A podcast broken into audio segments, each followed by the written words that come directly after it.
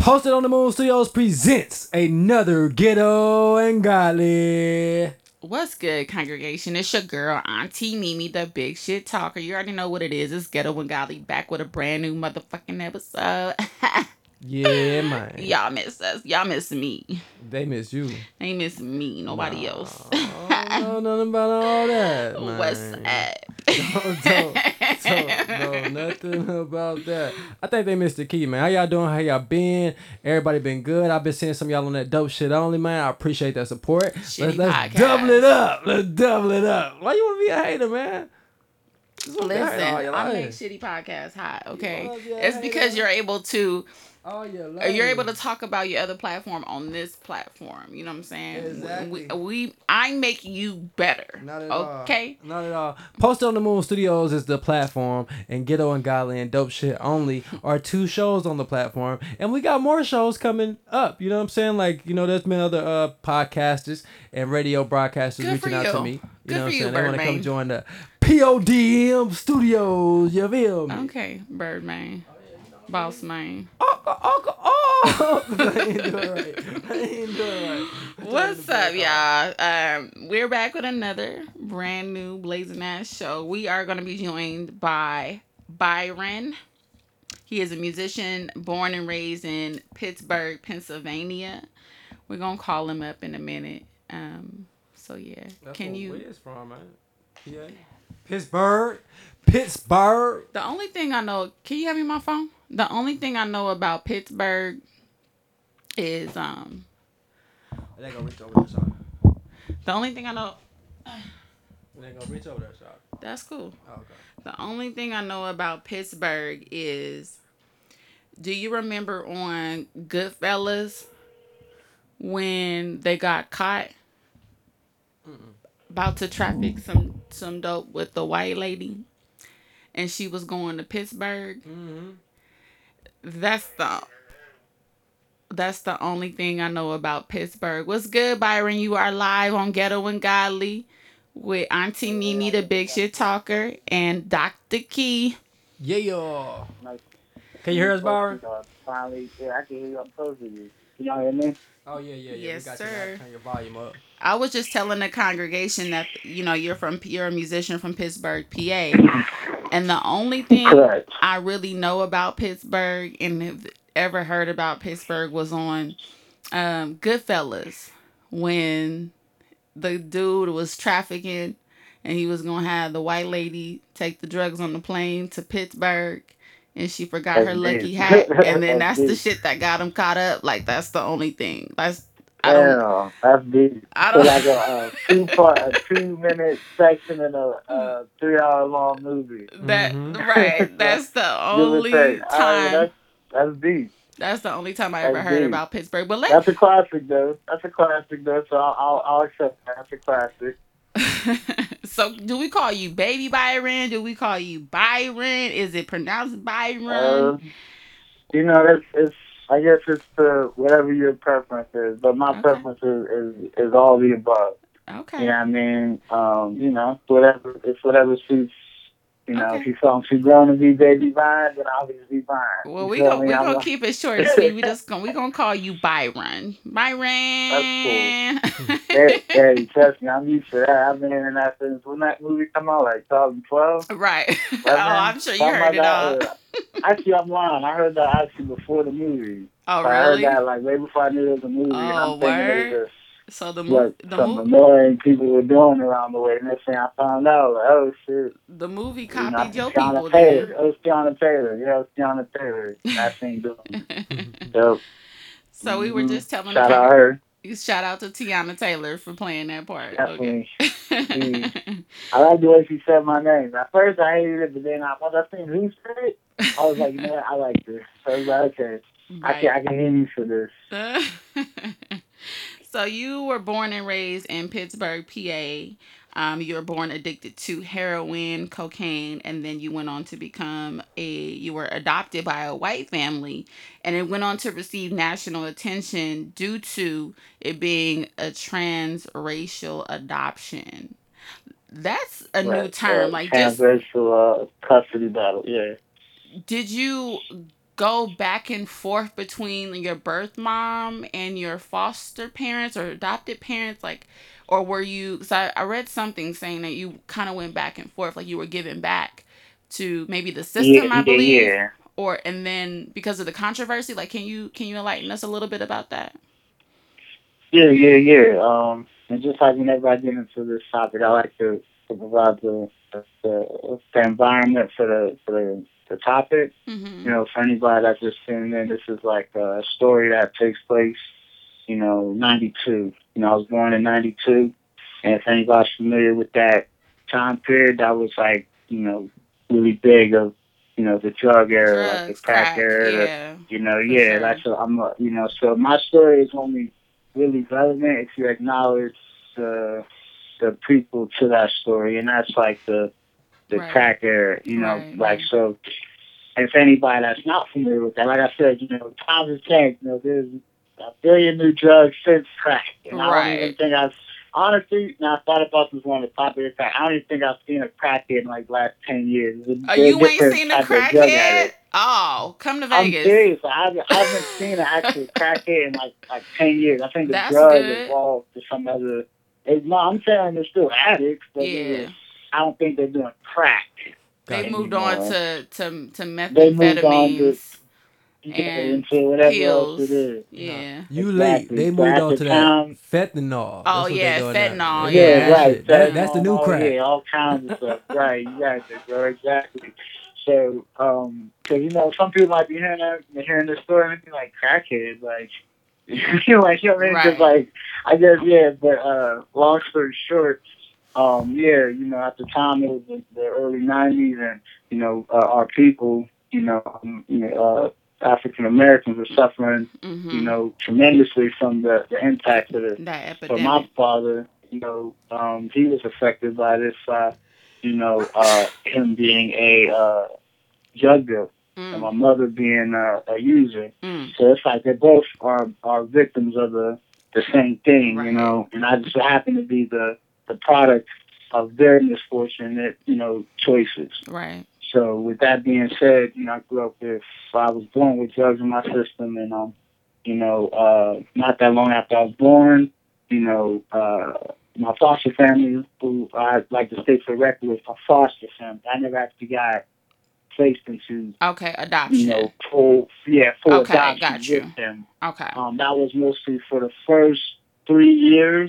to 4 years of my life. I was with them, but I was also at the same time in the process going back and forth with my biological mother. So I just wanted to clarify that. But what makes this even relevant is that,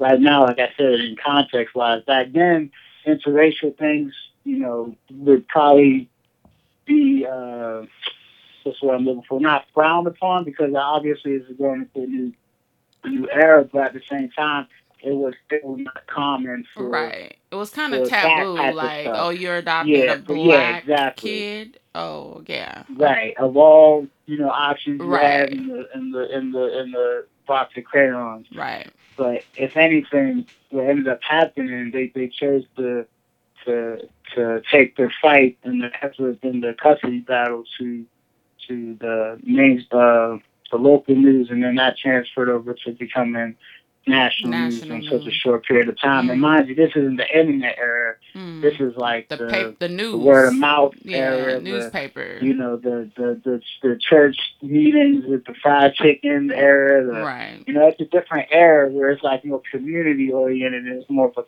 our community's problem more than our Facebook comments and our stuff like that. Mm-hmm. So that's where my story kind of takes place, and it was in the headlines probably from late 92 to maybe 96.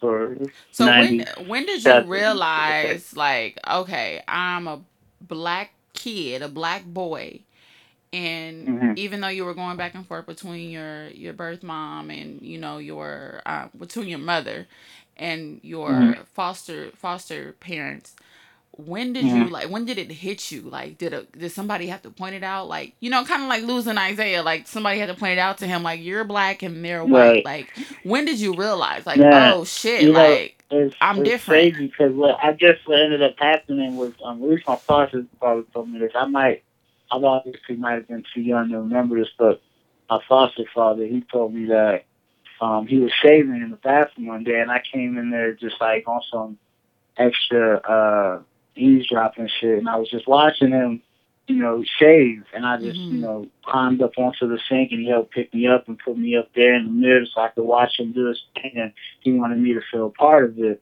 so he let me have the shaving cream on my face. And then with me doing that, you know, I'm mimicking him. I'm like mocking him, you know, whatever, like miming his movement.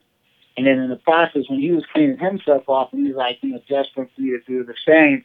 And I'm doing the same. I guess somewhere in the process of me looking at me and him, I noticed somewhere in there when I was looking in the mirror and looking at the shower, the shaving cream, and it just, I guess it dawned on me, but even still as a child, I still probably didn't even know what the difference genuinely was. I might have just knew that it was something different. And I believe, you know, when he told me that, you know, it came from, you know, unbiased thing just because he was my foster father and nothing like that. I just feel like he even generally, you know, kind of learned something from my discovery. Like, oh, you know, maybe it isn't just, you know, something that we as an adult see, you know, or whatever. Maybe it is something that a child could eventually acknowledge. Even though kids don't know racism. Right. They don't know that. Right. But they do know, you know, differences. Like, they do know that. To say that they don't is, like, almost like saying, you know, you don't have vision. But to say, you know, they're, you know, incapable of racism or I'm sorry, for that to be described as a trait of racism, I can't necessarily say that, but as far as like when I was a child, I definitely noticed, you know, at one point, you know, according to people that I did notice I was a different race. Yeah. Right. So when you would go back and forth, like when you were placed back with your birth family, like did you start to, as you got older, did you start to like pick up on the differences? Like, okay, like when I go back with my birth family, right, like, my chicken is seasoned. Right. This is seasoned. This is baked. Right. Like, how did you deal with that? Was it like, no, I don't want to go back to my birth family, or like, okay, well, shit, like let's go. Like, I'm ready to be reunited with the people that look like me, that talk like me, that are like me, the people that I come from, or was it like a resistance there? Right. You know, I feel like at the time I might have not been really mentally equipped to understand what was going on, but I know over time the domino effect of those things played out as I got older. Meaning, like, when I hit, like, maybe 8 or, you know, 9 or, you know, so approaching that last, you know, couple years of elementary school was when, I guess it really, you know, it became 2 and 2 for me. You know what I mean? Because I used to get, you know, it's funny, I used to get bullied on. They used to call me crack baby. But at the time, I was going to ask you that, too.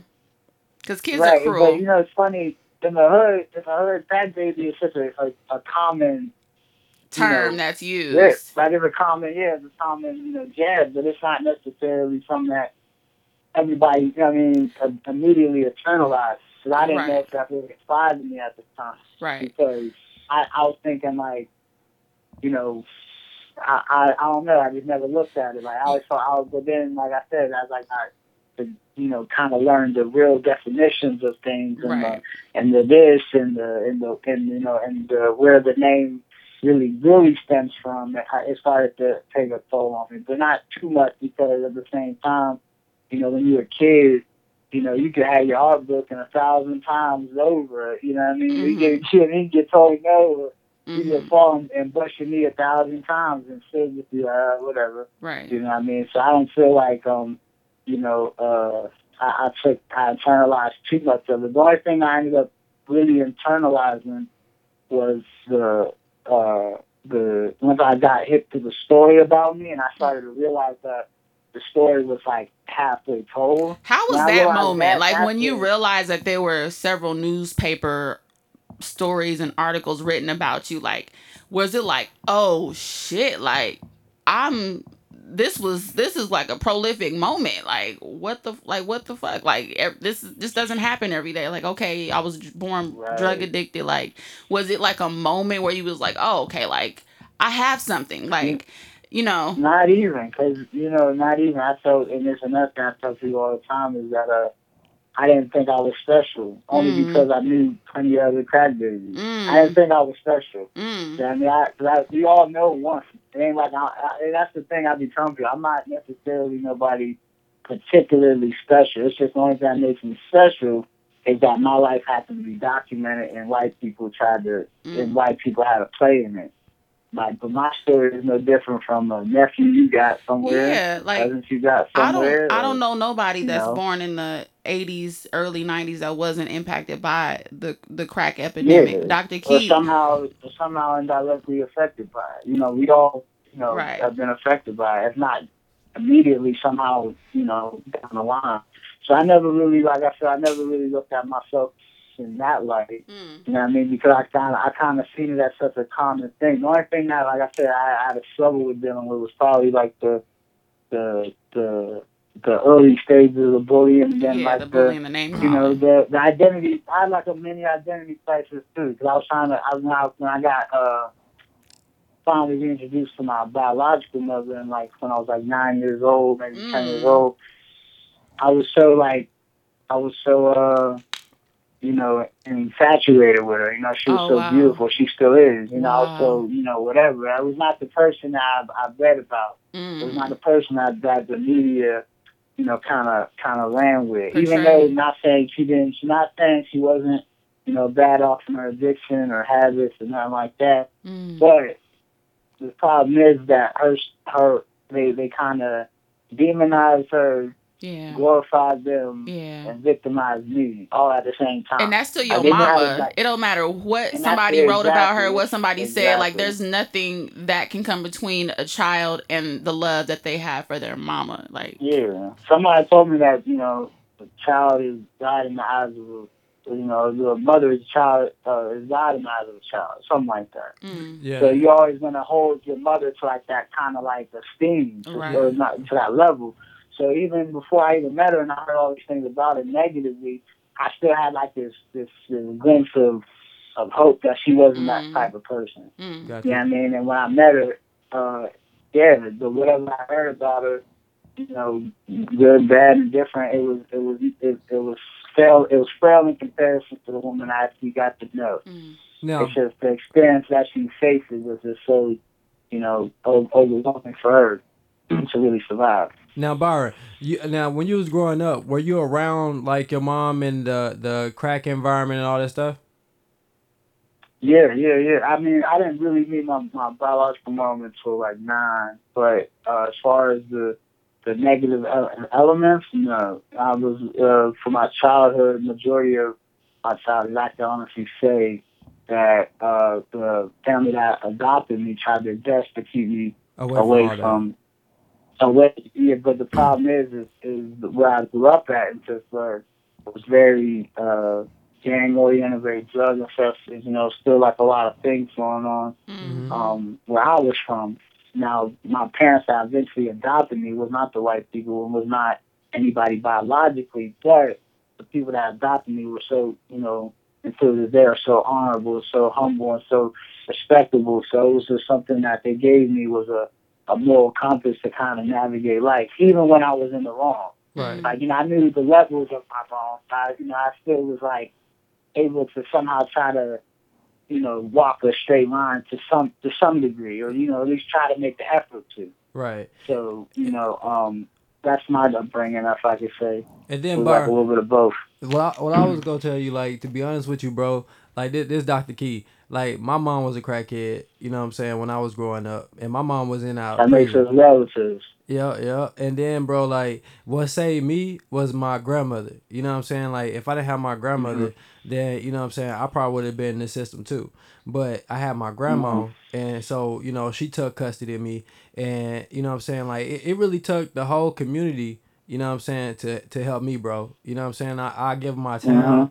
all the credit. I get like my basketball coaches, my baseball coaches, cause everybody much love for all of them. Man, all of them, bro, cause all of them play like an initial part to like get me out of that path. You know what I'm saying? To where I'm not even thinking about that shit, cause I'm so busy being productive. You know, playing sports and stuff that I ain't even got time to even miss my mama. You know what I'm saying? Cause I'm yeah, you got an outlet. Yeah, they gave me a good outlet. You know what I'm saying?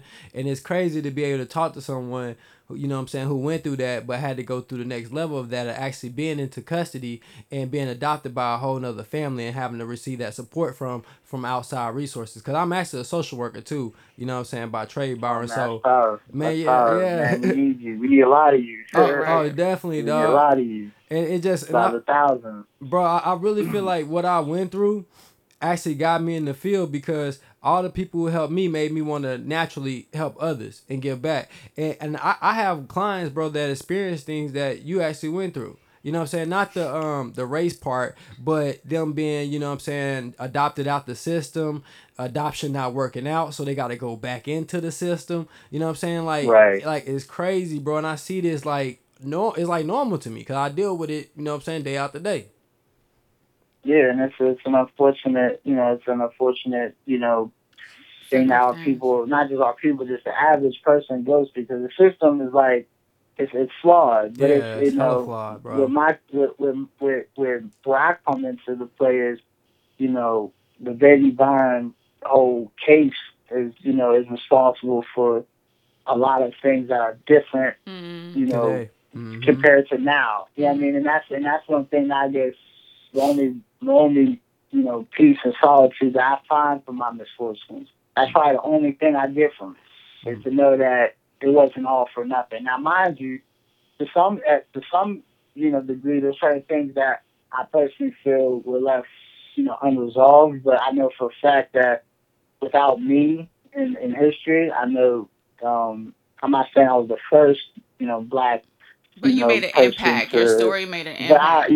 But I'm the one that made to finalize the letter. Right. You know what I mean? Because before me, there might have been many. After me, I don't think there was any after that. Right. But if there was after that, I made it okay to be that. Right. If that makes sense. Meaning, like, if you see Angelina Jolie or any of these actresses, before that, it was me. You and after to that, it was like, there was none of that. Yeah. You know what I mean? So I kind of, not me personally, my life and my, you know, involvement and all that. You know, Pac had a saying. Yeah.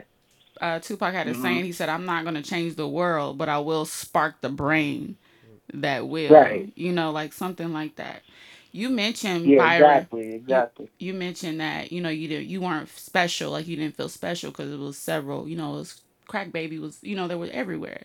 Dr. Key had a saying, I don't know if you remember, you said, you know, you said Crack Baby can't lose. They can't. So, like, how, like, if you come from that, like, if you are a Crack Baby, quote unquote, like, how can you lose? Like, you can't lose. You already started from the bottom.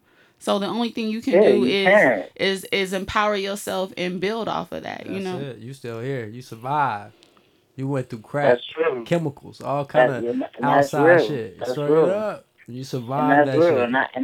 And I feel like, you know, not just myself, but you know, there's plenty of other people that experienced probably worse than me that might have not got a chance. Like I said, there's people that didn't get a chance to give their testimony that might have been maybe worth a scripture in the Bible. Right. I mean, I don't know, but you know. It's just one of those things that if you don't know that these things was even a problem, and all these other people that have songs that are unsung, you know, they wouldn't matter. So that's why I said it's good that we have these type of conversations to shed light on maybe some of your relatives, or maybe some people that, you know, you know, like say, you know, the homie says he's doing casework, you know, work. And, you know, there's people that he probably deal with that, you know, seen and dealt with things that are beyond fathomable. Like, you know what I mean? Like, pains and stresses that I probably couldn't understand. Bless you. I couldn't understand it, you know what I'm saying? So that's why I say, you know, I don't feel entirely special, but I do feel, I do find some type of, you know, peace in knowing that, okay, my misfortunes isn't necessarily the same case for somebody else. Right. You know what I mean? That's what I get, you know, from my situation. Right. So how has this like impacted you to express yourself artistically through the music? Like, how has this played a role in that? You know, during that whole time period, you know, when I was a baby and when I was growing up, younghood, you know, I remember my mom told me a lot of times, my adopted mother told me a lot of times that I didn't have a voice yet. Like, I wasn't speaking. I just had a hard time talking. And the only way she get me to talk is if she played the piano, she sang, she did opera. She did like a classically trained music. She was raised, you know, classically trained. So I used to find the most joy out of her singing, and I would, like, you know, mimic or sing along with her, even if I didn't know the damn words. So you were exposed to her early. But, right. So it was like, it might have not made me become a rapper, but it definitely gave you the confidence to at least speak, at least. You know what I mean? And I take that as like a turning point for me. And even if I wasn't, even though it's so crazy, my mom was probably going to hate me for saying this, but, because she doesn't endorse hip hop at all. It's like rap. Your adopted mom, or your my adopted mother. Your adopted mother, okay. Yeah, so she doesn't necessarily endorse hip hop, but she probably pissed off to know that if it wasn't for her, I probably wouldn't be a rapper. So, so thank you. Yeah, I mean, love me, hope, mom. You know, you did all this extra stuff. Right. I should be executive producer credits. That's right. Actually, I think I'm going to do that. I'm really pissed her off. Yeah. So I'm curious. I'm curious to know what she thinks about your project, like the names and the content, because it's Drugs Demo, Don't Say No to Drugs, More Drugs. Right. And she didn't want you to rap. Right. So save my drugs for later. She did not want me to rap. No. Hold on, real quick. Were your adopted parents, were they like deep into like church? My mother was. My father, he was a believer. You know, this is the most unlikely marriage. My father, he's a European history major. Uh-huh. He's from Zimbabwe. Oh, wow. And my mother, she's a Roman Catholic. That's so she's crazy. From, you know, America. And these are two of the most unlikely people. Just look at off of their own personal interest. You have a person that's a European history major, and then you have somebody that's a Roman Catholic. These two things can't coexist in the household. It's just these two things cannot coexist. You cannot be a Catholic, and you cannot have a major in European history and not have arguments at all. And you're both black. It's just, you know what I mean? But they're bonded by a love that, you know, tests the time, because, you know, they're both from the 70s. You know, they're both from the late 70s. Okay. So, you know, I kind of think of commitment. So when I make music, I try to, like, think of, you know, sometimes I think of not only what, you know, my mom approved, that's what I kind of do too, but I think of what kind of, you know, last thing my pops told me, never do nothing uncompleted. So I kind of think of that when I do music, you know, so if it's a bunch of drug titles, I'm making it a full-length series. I come up with as many names as I possibly can to relate to drugs to some degree. You know what I mean? So what inspires... What inspires songs in your EP, like Drugs Demo and Drugs Sold Separately? Like, where does that come from? Okay, well, Drugs Demo, I remember, the first project we ever released was All Thanks to Drugs. That was released on SoundCloud. Mm-hmm. And when we released that, I came up with the title. When I released that, I'm in a group called Kids All God. It's a rap group. With Osher Sniffle. And when we did that project, I gave the title after a conversation me and him had, and we was building on various things in our lives that kind of brought us together. Mm-hmm. You know, on the negative things, and just more so just on a casual conversation type thing. You realize that, man, drugs is kind of like the center of music right now, like, the culture. Like, you make a web, and like you see all the things like pictures and all this, like, you know, like I forget what's the word it's called, like in a presentation, and you got all the Right. And I seen that, and I'm like, you know, I'm saying that in my head. I'm like, man, drugs is like a really prominent. It's a networking thing. It's a great networking tool. Hey, you smoke weed? Me too. It is very true. It is, you know, and I. Matter of fact, that reminds me of Half Baked. You remember Half Baked? The dude had like the weed and the cars and stuff. Yeah. Guys, I'm out there, you know, I'm out to bring that back. At every show, I'm giving some dub sets and a scannable car with my mixtape on it. See, you just started something over there, dog. That's all you. You started. I'm gonna give you credit. But as far as the drugs titles and stuff like that goes, it really stems from All Thanks to Drugs. We didn't have like a plan on releasing a lot of drug titles and stuff, but we came to the realization that just the very fact of us knowing each other is from, you know, drugs. Like it's from like, you know, without getting to elaborate details of like his story and my story, but a negative thing kind of brought us together and kind of made us even though we known each other since elementary school, but for music. It's just something that brought us. It's just something that brought us together. And I mean, both our stories got intertwined with the drugs in the city, and also with the drugs across the country. So it's like many things. I guess it's my spark, and everything after that kind of stems from that you know, that project. Some things might not have a general concept other than the general, you know, feeling or like it might have a general feeling versus a concept, meaning like the songs might sound a certain way more than be talking about a certain thing. So do you consider yourself a conscious rapper? No. To me, I find conscious rappers to be kind of boring.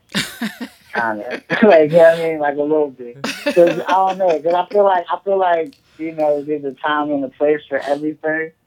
And I feel like, you know, rap is definitely a part of the community. It's like we said, it was like the ghetto CNN. You know what I mean? You're always supposed to keep people informed. Not a CNN rapper. The problem is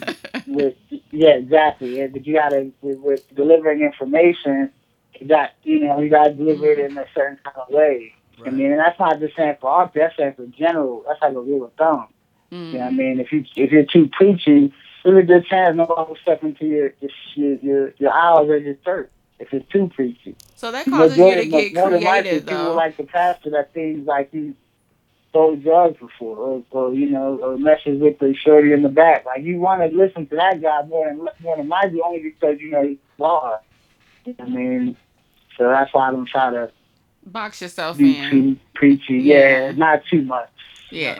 You got to reach to them, not preach to them. You know what I'm saying? That's the key. Yeah, reach to them, not preach to them. Because I remember in the Nation of God and Earth, you know, Father Allah, who's the founder of it, you know, the difference between what he was doing and what Farrakhan and what Malcolm X and a lot of people were doing, he, you know, 13X, what he would do was, instead of, you know, going to what the Nation of Islam would do, would go to people that were older. You know, he would always try to go to the mature people to fight their cause, which is always cool. But if you ever learn anything that history told you, is that if you want to win anything, you need the youth. Right. You know, you need the children.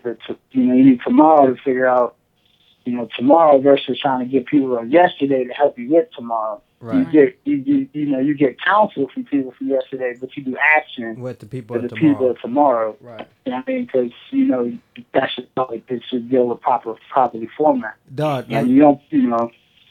So that's why I got that general concept with him. You know, he would say he would, instead of going to like, you know, bingo halls or wherever they would have for rallies and meetings after, like, you know, the white cops killed a black dude or something, whatever. They set them on that, you know, Clarence Smith or Father Allah, he would go to the hood, and wherever the little boy would get killed at, wherever they would sell drugs at, he would get there with them. Yeah, I mean, he was smoking the kid that, you know, allegedly was running away from the situation or whatever the case may be, and he'll be the one to come down to their level to get them to, you know, understand their flaws. But he had to come down to the level. He'd have to actually smoke weed with them, listen to the music they do, and really be a part of that they're going through just so he could communicate with them. It's hard to communicate upon, like,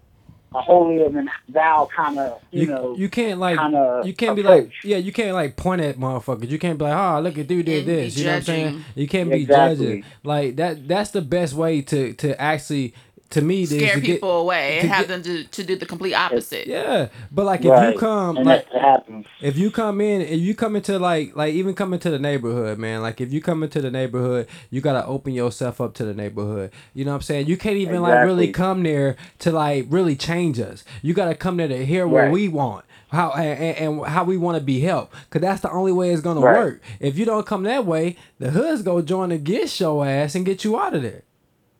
Exactly. Next thing you know, you on World Star. Oh yeah, yeah, exactly. Yeah, man. I grew up in that shit, bro. That's not cool. I grew up in that shit, dog. Like I seen it, like and like to be honest with you, bro. Like that's why even like you know with the different cultures, bro. Like cause like even church, like I had a better time, bro. No lie, bro. I had a better time at the white folks' church, bro, as a kid. And I was a kid, I grew up in the projects, dog. Them white folks came in our projects and got us, bro, and took us to their church, bro.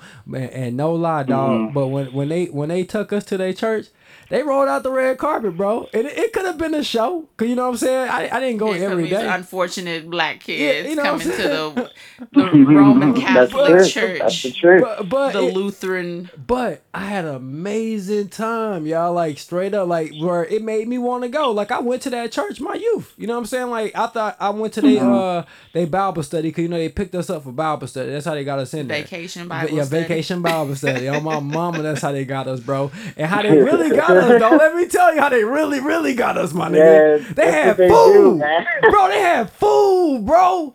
They were like, we gonna feed y'all. That's how they get you. Bro, we was like, that's how they get you. Like, you got some snacks? Oh, yeah, man, bro. We're hungry, bro. You know what I'm saying? Like, middle of the month, food stamps gone. You know what I'm saying, bro? We going to vacation Bible school. They got Kool-Aid cups, cookies, sandwiches, bro. They had the Dixie cups ready for us, bro, on everything, bro. That shit was a whole experience, dog. Man. They ain't right. They knew what they was doing. They knew you could have resisted that. Like, come on, man. That's the only shit in the book. But, dog, no lie, though, bro. Like, to be honest with you, it helped me, bro, because, like it gave me a different environment. It put me in a different environment. Mm-hmm. And I was able to hold my own because I didn't get kicked out. You know what I'm saying? I get it. And, you know, and you know what's so crazy about that story that you just told me is that, you know, I was just talking to somebody about this, and it's crazy that I'm about to use your story, and it might seem unrelated, but it will tie in somehow. I remember when Black Panther came out. Do you remember how everybody's reaction was when that came out? It was like a lot of excitement, but then it was like a lot of... Black Panther? Uh-huh. Yeah. Yes. It was like a lot of excitement around it, but then there was like a lot of criticism behind how we appreciated the movie. Yeah, you're right. You know, and we were like so like, you know, in and out about it. We were just like supporting you, like, yo, we were... You did everything to lose and celebrate. Wakanda forever. Like them. Yo. Like Wakanda forever. We was going to end, you feel me? Man.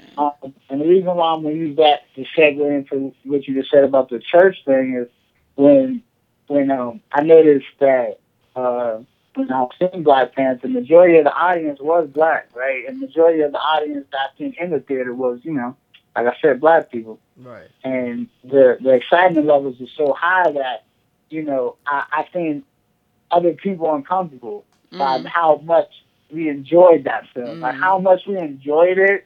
By other people, you mean white people. Like, you know what I mean? Like, it made other people uncomfortable. And what I got from that, and even our own people uncomfortable, meaning, like, I've seen more bad commentary about us enjoying we're our worst enemy. Celebrating from our own people. Mm. No, you're right. Yeah, I mean, I've seen most of the criticisms and the most whatever was from our own people, and what it is I don't remember them doing the same thing when they do like Comic Cons for like fictional characters. Right. They do the same thing for people that were like, you know, in more science fiction than Black Panther, but the irony in Black Panther being celebrated versus. you know, sidetracked or some shit. Black Panther, loosely based on kind of real shit like that. Shit he's up there wearing, that's real shit. The tribal ink, the tribal dances, the language, a lot of things that they were doing were derivative of some real live culture. So even just us appreciating a movie, our own people would find a problem with that. Like, you know what I'm saying? And we can't even celebrate even fiction that's based on real shit. That's the sad part. And the reason why I mentioned that was to say, like, it was unfortunate, but it's our own conditioning that we put on ourselves that when you went to that church, you enjoyed that experience more than your own. With your own. Now, you know what I mean? And that's something. That's interesting. Now, let me tell you, Bar. Now, I had to really think about it, too, now.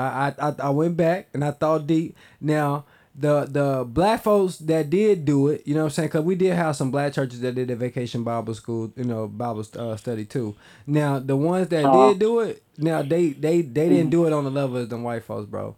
But was it because they was white that you just felt like it felt better and it looked better, or was it like it was really like it really a good was like time? Like the presentation, like church wise, you know what I'm saying? No lie, church wise it was on the same level. You know what I'm saying? Like we got the information, but you they know what have food and the presentation, bro. Like I don't know, like. You know, made it look nice. The white folks made the presentation. Made it look all shiny and shit. They presented it more. You know what I'm saying? They did. They did. Straight up. Because OG, you know, from OG, so the reason why that might even be the reason because they're more carefree with their life.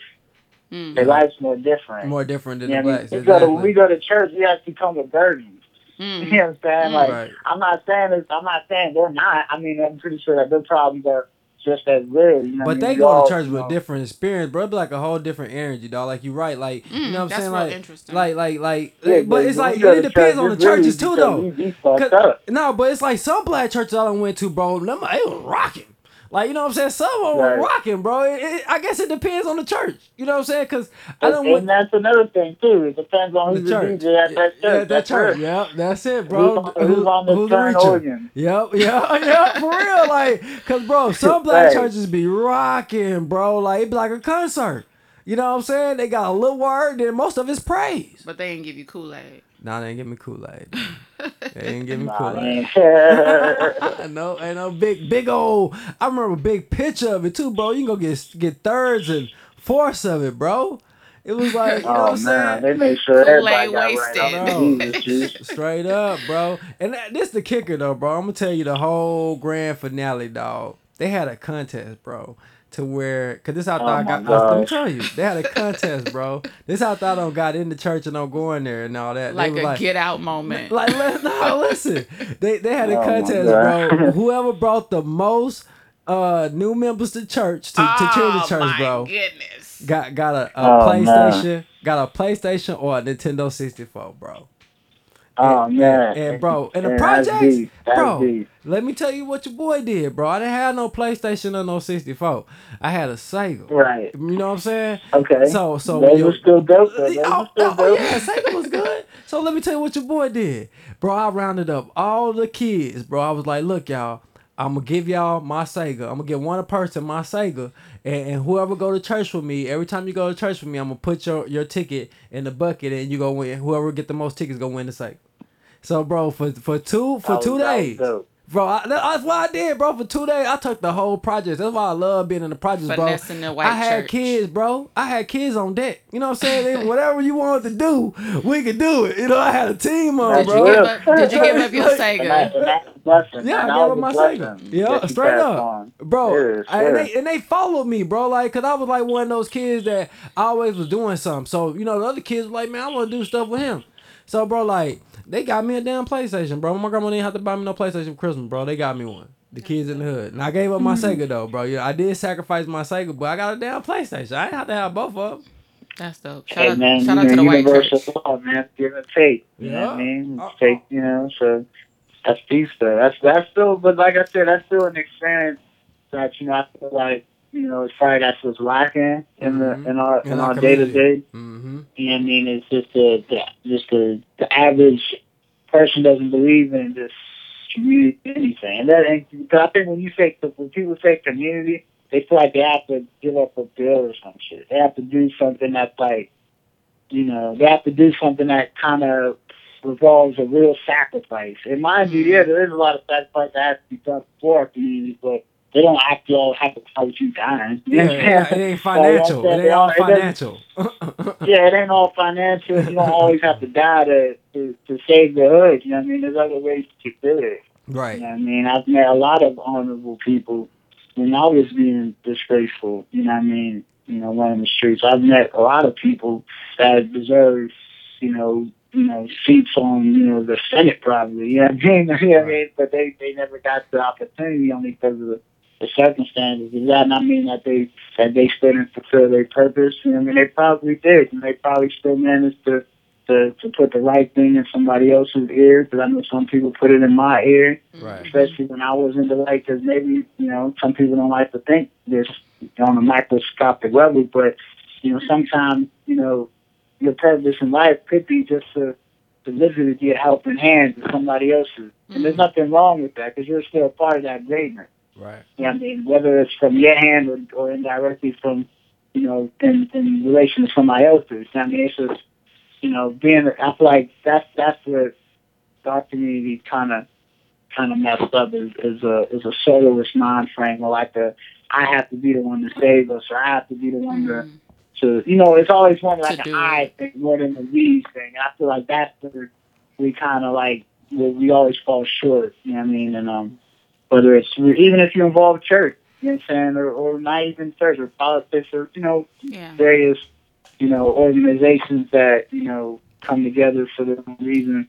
I still feel like, you know, with our people is that there's no organization that is solely for us without being like them being able to be swayed. Like, meaning like, you know, if I see like when I seen the Gucci did with the racist shit and all that, I remember when every rapper and all these people like back down from endorsements. But it didn't mean nothing until other people started doing it. Like, meaning other celebrities did it. Right. That just shows that our it's kind of like a catch-22 for our people. It's kind of like a popularity contest. Like, let's all fall in line. Race. Right. We're like the most buy into race, but we're not the most protected. Right. Like, people buy into everything that we do, but they don't protect us. So they don't feel like we need that support because we're that durable. Like, come on, we survived slavery. Man. We survived civil rights. But they don't feel like there's not much we can do. You know, we survived crack. We survived mass incarceration.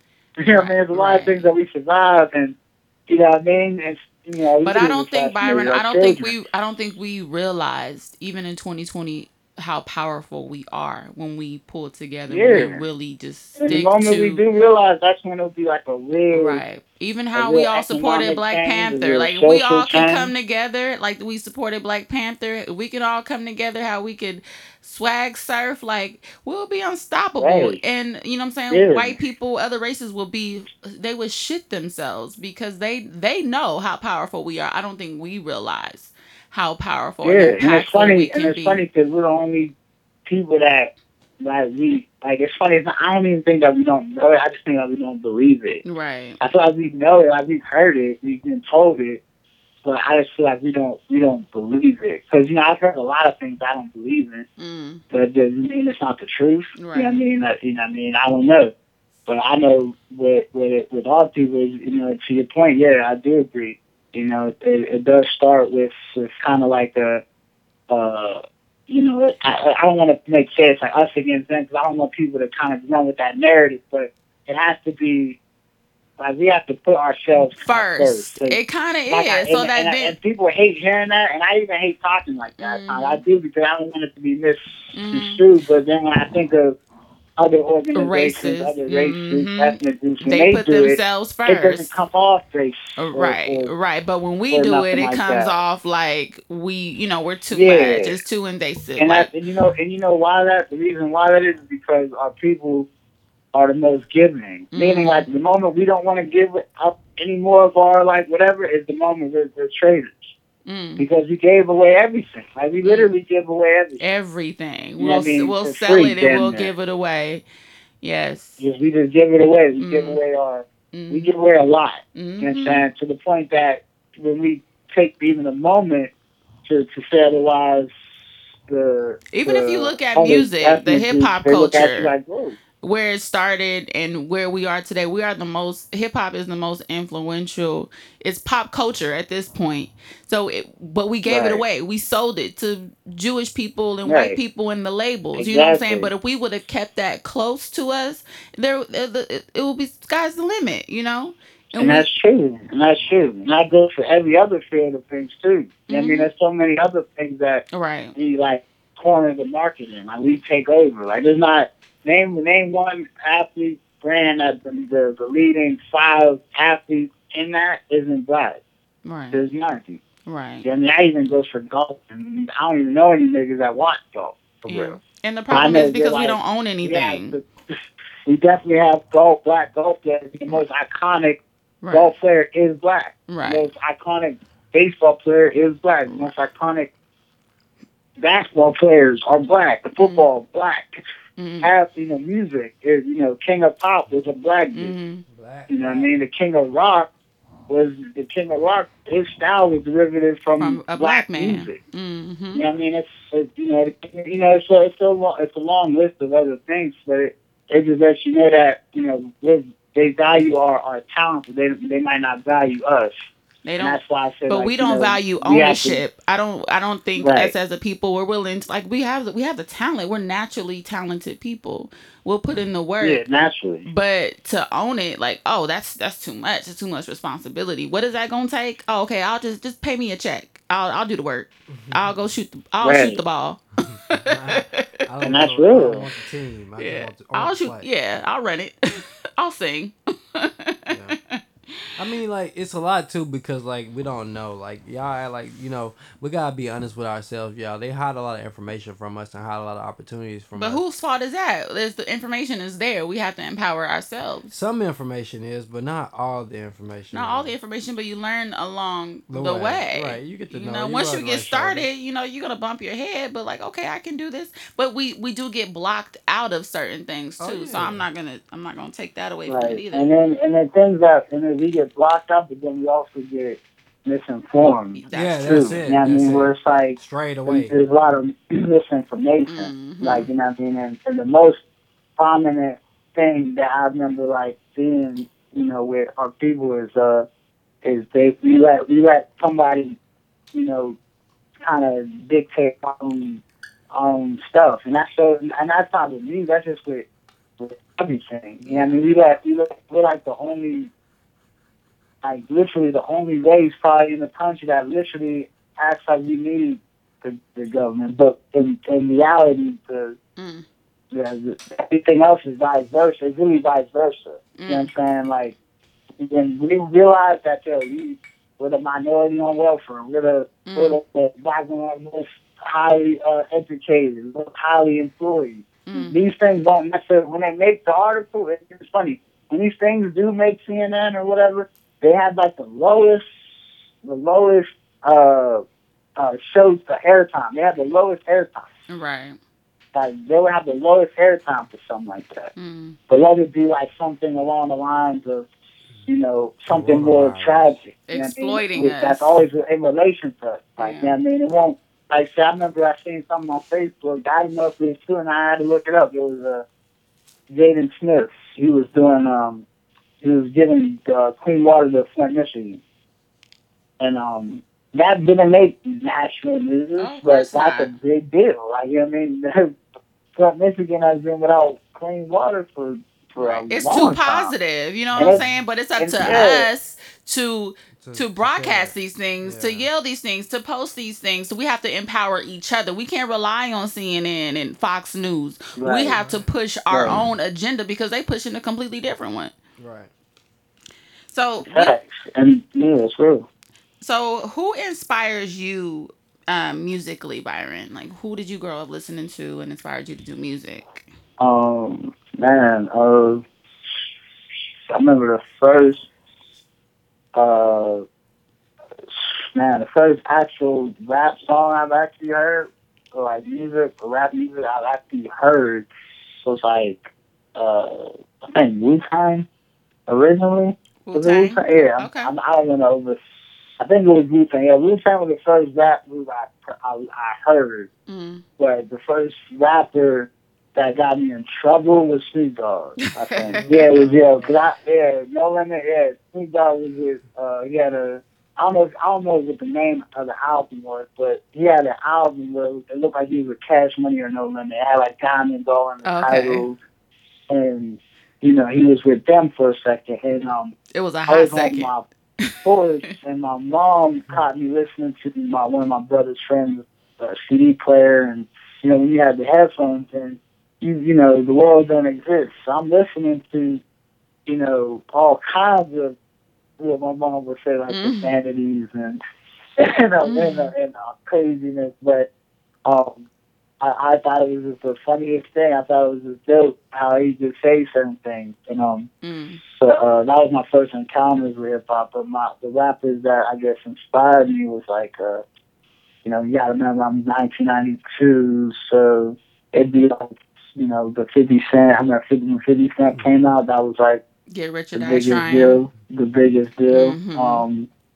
Mm-hmm. Let's see, Jay Z, of course, 50 Cent, Jay Z, Notorious B.I.G., I think is phenomenal, Lil Wayne, etc. But like I said, it's, you know, I don't know, but you know, it's funny, I don't think I have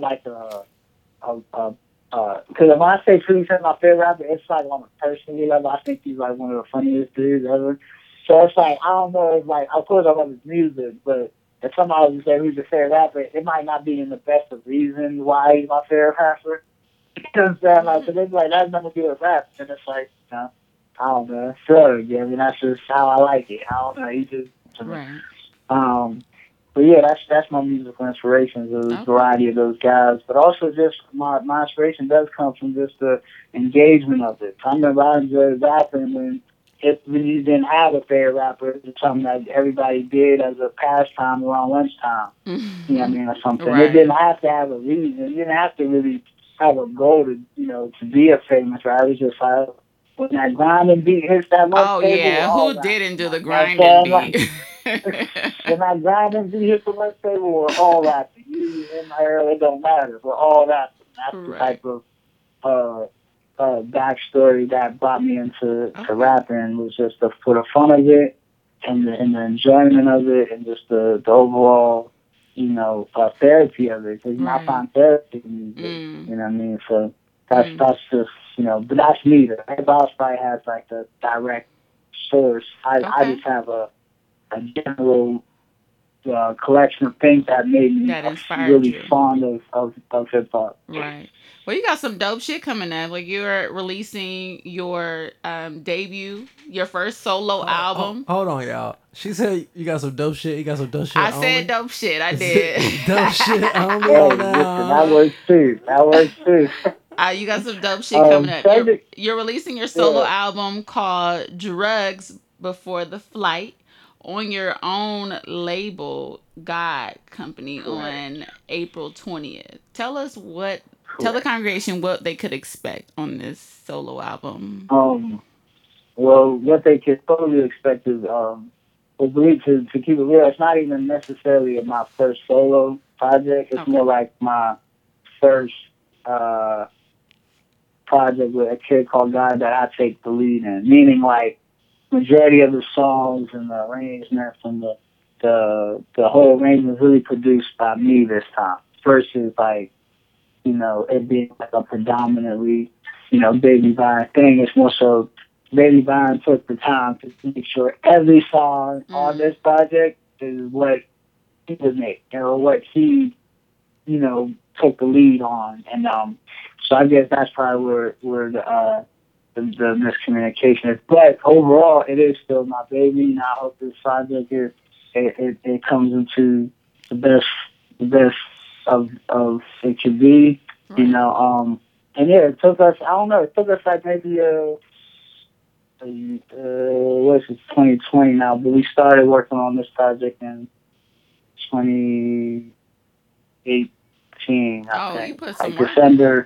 Like November, December, something like that. But it wasn't called Drugs Before the Flight. It's just two or three songs that are on this project now were the songs that sparked the concept for it, or laid the groundwork for it, and we just kind of kept that energy over the course of the next few years, trying to make the best collection of songs to fit. And as far as the title goes, the title comes from when I was out in LA last year. We had a meeting with Andrew Grant over at Warner Brothers, and when we had a meeting, after the meeting, I was like wrecking my brain with a lot of things because I've been just an avid, student of the music business more than the artist these last couple of years. Mm-hmm. Like really, really, I've been just studying the business side of it. So that day, I'll never forget that I was like kind of agitated with myself. Like, I was irritated with the business a little bit. I mean,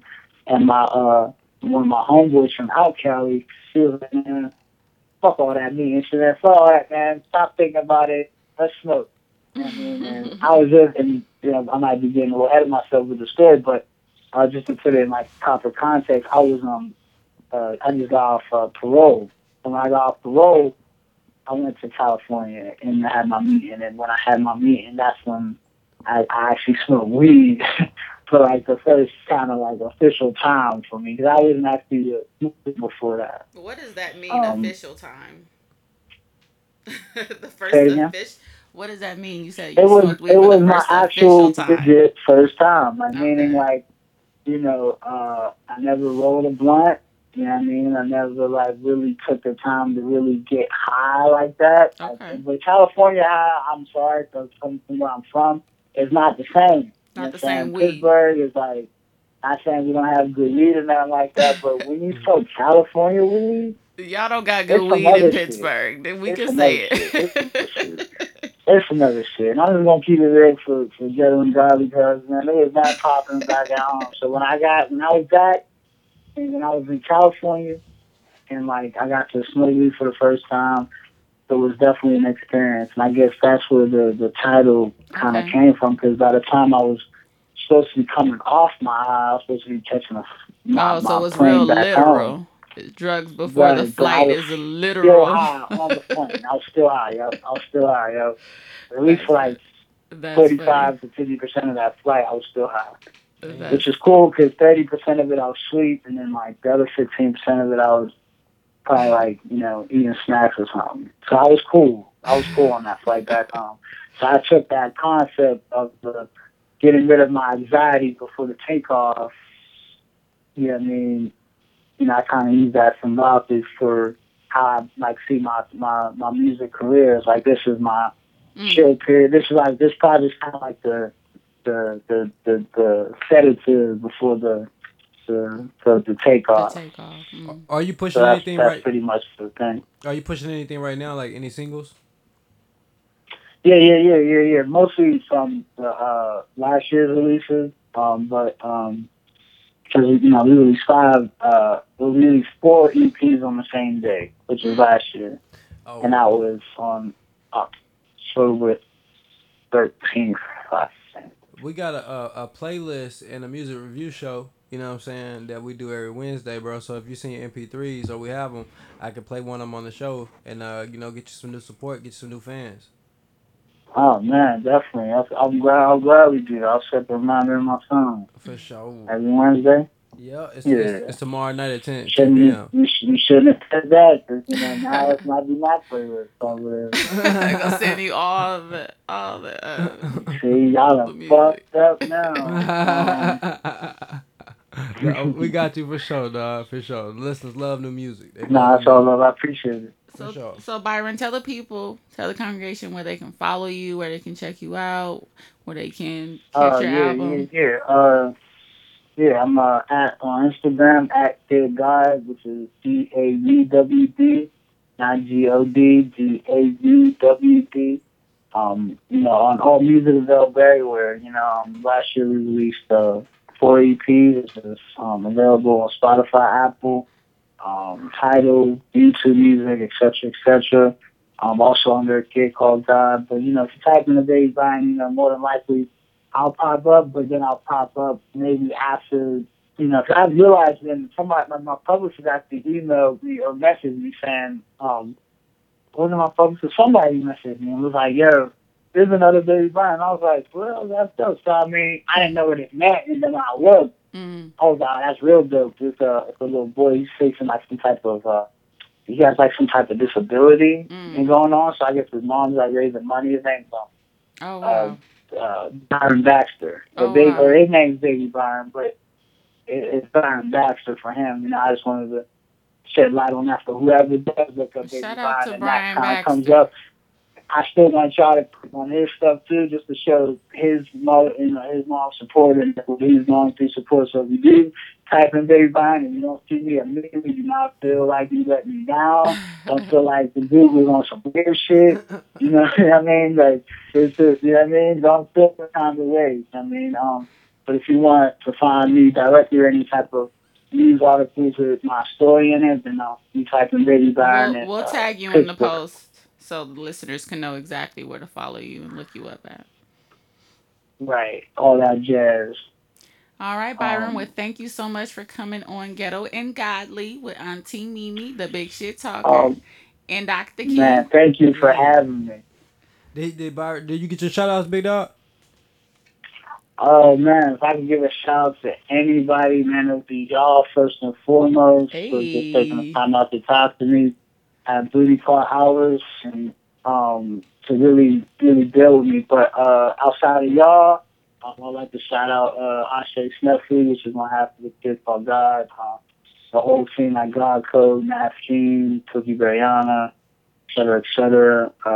You know what I mean? And like I said, you know, to y'all, to people like us, you know, we can do a lot more together than separate. You know what I'm saying? So I just want to always put that in the air. You know what I mean? I'm not saying let's all go to church on Sunday, but if you got church is in your heart, good, okay? Find God in your heart. Go got the plug to the chicken and the PlayStation. I'll just bring music. I don't know.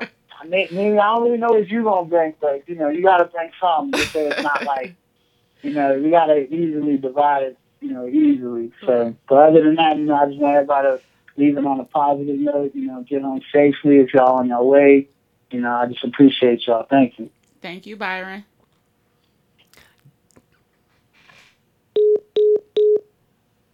That was dope. A dope Losing guy.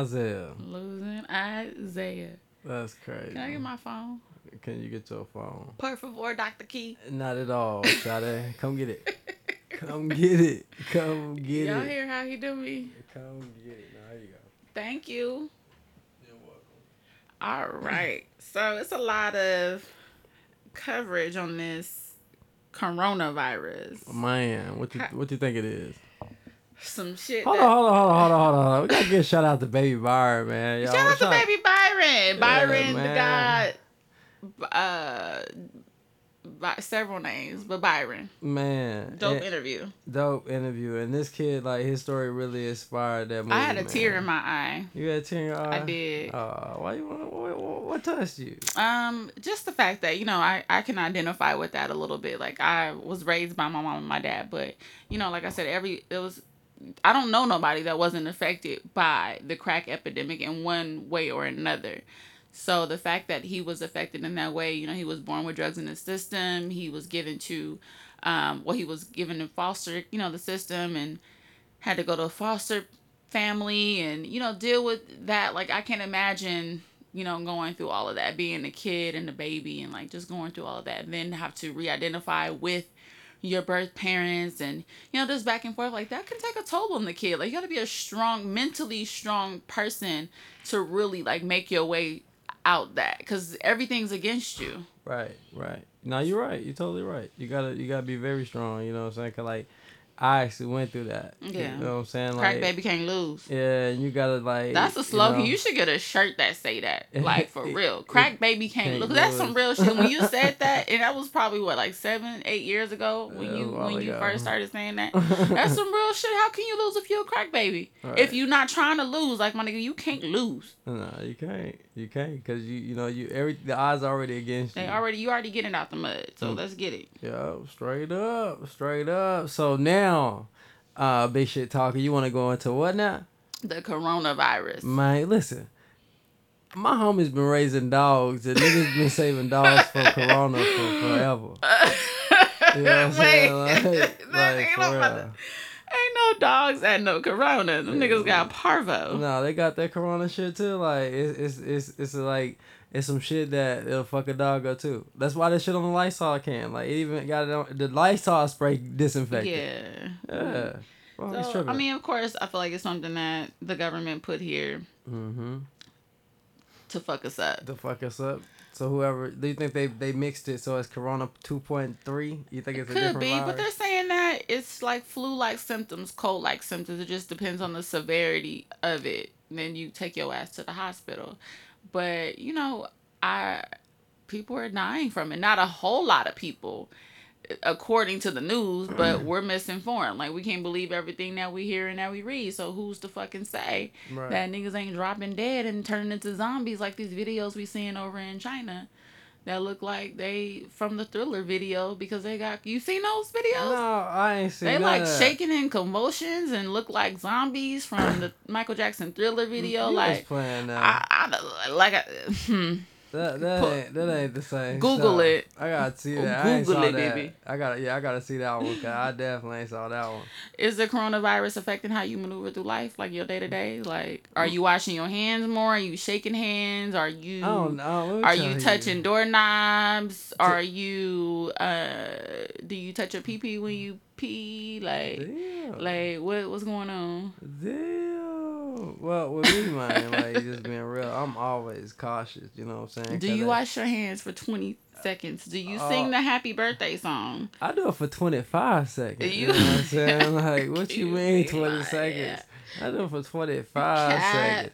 Now, you do make me aware sometimes, you know what I'm saying? I have to. Because, like, you know, sometimes I do be in and out. You're trying to wash their hands. Like, turn the water on and rinse them real quick for 2 seconds. Like, no. Wash those hands. Yeah. 20 seconds. Sing the happy birthday song. Shit. Sing Marvin Gaye. Just wash the shit. Marvin Gaye. For a long time. You funny. Same Marvin Gaye, huh? Yeah. I feel you. I'm not even going to hold you. I went to the gym, and I'm not, by far, not a racist person. Mm-hmm. But, you know, as we all know, this is coming from Wuhan in China.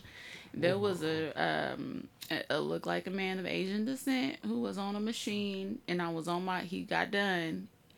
And I don't recall him wiping it down, but I was on my way to the machine. It was an ab machine. And I kind of just like busted a U-turn and like went the other direction. I don't know. I mean, I know why. It's because, you know, you see things in the news. Like, okay, it's coming from Asian people. Like I said, like, I'm not racist or anything. But I did kind of, you know, I'm like, well, maybe that machine is not for me today. Let me go to a different one. You know, I just don't need no incidents. Like, I don't need like, oh shit, I was trying to get a flat stomach and I caught Corona because homeboy didn't wipe down the machine. Feel me? Right. I just don't got time. So. And I'm an avid hand washer. Like, my hands are dry because I wash them all the time. Like, so I even before this hit, like, I don't fuck around with the hand washing and sanitation. I'm the cleanest motherfucker I know. Sanitize everything, huh? Everything. You probably drive around with a box in your car, huh? What kind of box? Like a protective box. Like, motherfucker can't cough on you. Oh, nothing. Don't cough by me, cause I'm moving. You gonna look fast. I'm running. You gonna look at them like they crazy? Crazy as fuck.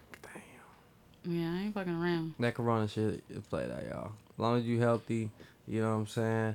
Spiritually, wash mind, balance. But yeah, definitely wash your hands and wash your ass. Stay away from people who look sickly, and you're gonna be good. Cautious. Stay away from kid germs. Some kid germs ain't no hoe. You ever had a kid just sneeze by you and you just instantly feel sick? Yeah. Like, damn, this little motherfucker, man. Why you wanna play with me? Like, you got everything. I'd be so tight if a kid sneezed by me. Like, get your kid. Kids got everything. Not everything. Got everything. Their young immune system got to go through it to build itself. Man, their immune system is fucked off. All limits. All right, moving on to Meg Thee Stallion. A couple days ago, she took to Instagram Live stating she was unable to put out new music through 1501. So the news broke today that she's now suing 1501 and Carl Crawford, in which who she is signed to.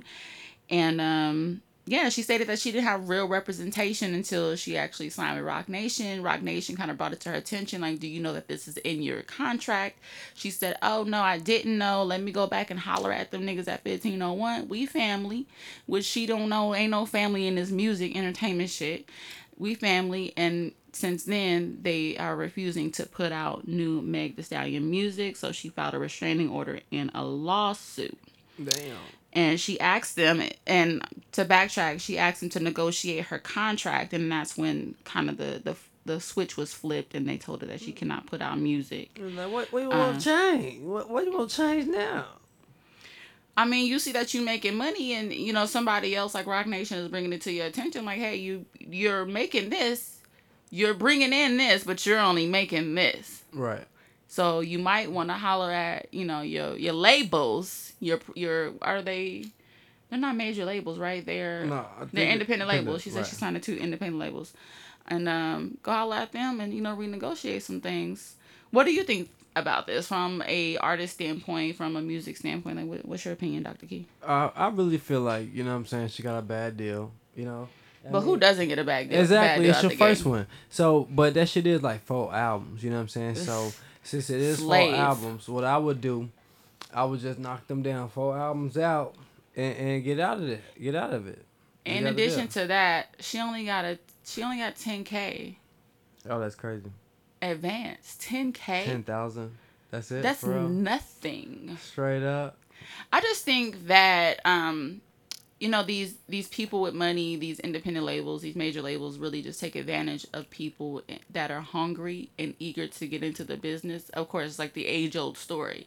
But I think that social media, and there's so many platforms that we can use to catapult our own careers to where, you know, if you have a label, you have to just be smart and a little bit more business savvy. If you have a label that has approached you and you're already, you know, doing your shit, you're already booking shows, you're putting out music on your own, you know, you're your own boss. You're just expressing yourself creatively and you're building a fan base. I just think that it's up to you to know a little bit about business and where you can take yourself. Right. And just know that, okay, if I have one label approaching me, then that's not going to be the last label to approach me. I must be doing something right and not be so thirsty, you know, to jump on the first opportunity. I can dig it. I can do that for sure. I feel that. Like, you know what I'm saying? And if you said most, like, I think they was talking about Young Ma. Young Ma supposedly is like independent. Young Ma. Yeah. Supposedly she's independent, you know what I'm saying? And she makes like all her money. Like, because she's not signed to no label and she does her own distribution, you know, and she gets all her cut back. Because she has a fan base. And I don't think you have to necessarily be independent. You know, that's a lot of hard work that, you know, takes away from you being an artist. And maybe that's probably why Young Ma is not, you know, she's not as visible as like a Meg Thee Stallion. Right. But maybe she's making just as much money, if not more money, than a Meg Thee Stallion because she does keep majority of her money. Right. But it's just all in, like, you just playing, just being a little bit more business savvy, like just playing it out. Playing it out, playing smart. Yeah, just being smart. But, like in Meg Thee Stallion situation, if you can't get out the deal with your lawyers or you guys can renegotiate a better deal, the best thing to do is just get them those 4 projects. Because I don't even think she dropped the album. I think she only dropped the album. So she got to get them 4 albums. But do you think that the reason is they don't want to renegotiate the contract is because Meg hasn't, quote unquote, popped yet? Like, she ain't popped. Like, we know who she is. She has music. We hear her on the radio. She has a presence. She has a following. She's booking shows. According to what I read, she's getting $100,000 per show, and it's a 40-60 deal. But the thing about it, the money goes through the label, right? So she has yet to receive money from shows, and she's paying out of pocket for studio time, engineers, producers, and all of that shit. It sounds fucked up. But do you think that the label's like, nah, we're not about to renegotiate because you ain't even popped yet. You ain't put out an album. You don't have a... Does she have a number one hit? I have to look that up. I don't know about the number one hit, but you know what I'm saying? I think it's really like on some disrespect because like how Carl said in his interview, you know what I'm saying? He said that she didn't come talk to him. She sent the lawyers over there. So instead, like, if Meg probably would have hit him up, like, you know what? Let's have a discussion. Let's see if we could, like, maybe come to terms. Maybe instead of 4 albums, let's see if we can do 3 and you keep the same deal. Or we can renegotiate the deal and I'll give you 2 albums. You know what I'm saying? But in Meg's defense, she is a woman in the industry. Right. And history has shown, like, the industry is more likely to take advantage of a woman than a man. So maybe she felt like, as a woman, I'm not going to approach Carl. I'm going to have my attorney who represents me and speaks for me. So it's technically like I'm talking to you through my representation to come holler at you. Well, they could have done it together then. You know what I'm saying? If it was going to be that case, you know, it should have been Megan, you know, the attorney, Carl, and his attorney. And then, you know, it would have been a bad situation. But Carl took it as a threat, you know what I'm saying, how Megan came at him and then how she disrespected him and calling him the devil now. That she with the devil. That's what he said. Like, you know, now that she don't met Beyonce because of Jay Z, he's saying that she switched up on him, you know what I'm saying, and it's fake. Do you think Roc Nation is kind of like moving like the mafia in the music industry? Like, I mean, they kind of trying to like poach artists, like, oh, your deal bad over there, come to Death Row. Come to Roc Nation. We're gonna tell you what the fuck you did wrong and we're gonna help you get it right. Yeah, which is a good thing. But it's kind of like, okay, like with the, like the same thing Uzi is, and Uzi signed to Roc Nation now, and he was trying to get out of his deal. He didn't want to put out music. Oh my God, I gotta see. Cause I remember like they said that for a while ago, but I don't think it was real. But now it could be, you know what I'm saying? I don't know. But he was trying. He definitely was trying to get out that fucking deal. Yeah. So I think it's kind of like the same thing, which is good. Like, you know, maybe Roc Nation is here to save the day. You think so? Captain Saber. Roc Nation here to get paid. That's what Roc Nation about to do. You know, of course, it's all about the bag. All about the bag. The bag. Well, we'll keep y'all posted on this story. I'm interested. We're going to bring that back with the full details. Yeah, for sure. Yeah, it is. So you had a good day today, Dr. King? Oh, you know, today was an amazing day. Any day on earth is amazing. You know what I'm saying? How about yourself? I did. I went to a black-owned restaurant here in Las Vegas. Bang, bang. You know, I do, when I can, try to support and buy black. But let me tell you, black people, we got to do better. Man. We have to do better if we intend on staying in business long term and competing with other businesses. Right. So, my cousin and I went to a place here in Las Vegas. I'm going to say the name because it is what it is. It's called Catcher's Fish House. Catcher's Fish House. Now, let me tell you, I love seafood. I love crab, shrimp, you know, all of that stuff. So we decided to go to this restaurant. The Instagram, the food looks amazing. Like, it looked like they had fried lobster, seasoned crab, pasta, all kinds of shit. Shit that I eat, you know what I'm saying? So we go, and it's like a little hole in the wall. Like, those have the best food typically. Those restaurants have the best food typically, to me. So we go, and we're talking to the waiter. I'm like, well, do you guys have lobster? And he proceeds to tell us, like, no, we don't got lobster. We only get 25 a day, and we sold out. Like, the lobster gone. First of all, I don't, you know, I'm not in the restaurant business. I don't know how that works. But 25 a day sounds kind of low. Mm-hmm. It don't sound like you're equipped to handle or don't want to put forth the investment to carry your demand. You know what probably happened? These probably lost tail probably disappearing. That's very likely. Like 25 a day in that bitch. That's very likely. Because niggas ain't for the keys to my motherfucking losses hell. Right. That's very likely. And that's another problem. Why do we have to steal? Yeah. So we're asking, like, what kind of drinks do you have? Like, do you have lemonade? Yeah, we have lemonade, but we out of syrup. Like, this is what the waiter is telling me. We're out of syrup. Okay. I said, this is black owned, right? He was like, yes. I said, they don't be handling business like they do, like nigga shit. He was like, yeah. Oh, man. So we order our food. They didn't have lobster, so we couldn't get the fried lobster that looked so bomb. So we ordered shrimp pasta, crab. The shrimp pasta comes out. I don't know if you guys ever had pasta, but like when the pasta comes out, like the pasta normally, if it's hot, like it's like steaming. You know, you can see the steam. Mm-hmm. So I didn't see the steam. So that was like a red flag. So I bit into it and it just tasted like the season was good. The flavor was good, but it just tastes like he popped it in the microwave for not enough 30 seconds. You know how we niggas, like, we hit the 30 second button 5 times instead of just typing a number. So he hit the microwave, but he didn't put it on enough time. And it was like lukewarm. Like, lukewarm pasta is not a good taste. Especially on no seafood. That's what I'm saying. Like, I'm like, excuse me, and I'm not one to try to complain, but I want my food to be right if I'm paying for it. Right. Excuse me, you know, this is not how. He was like, oh, he told on himself. He was like, I just took it out. And warmed it up. No, like, you didn't warm it up long enough. Like, this is a problem. Okay, no hesitation. I'll take it off. I'll take it off your bill. That's crazy. Not even it was like, just, let me get you some more. I'll take it off your bill. That's crazy.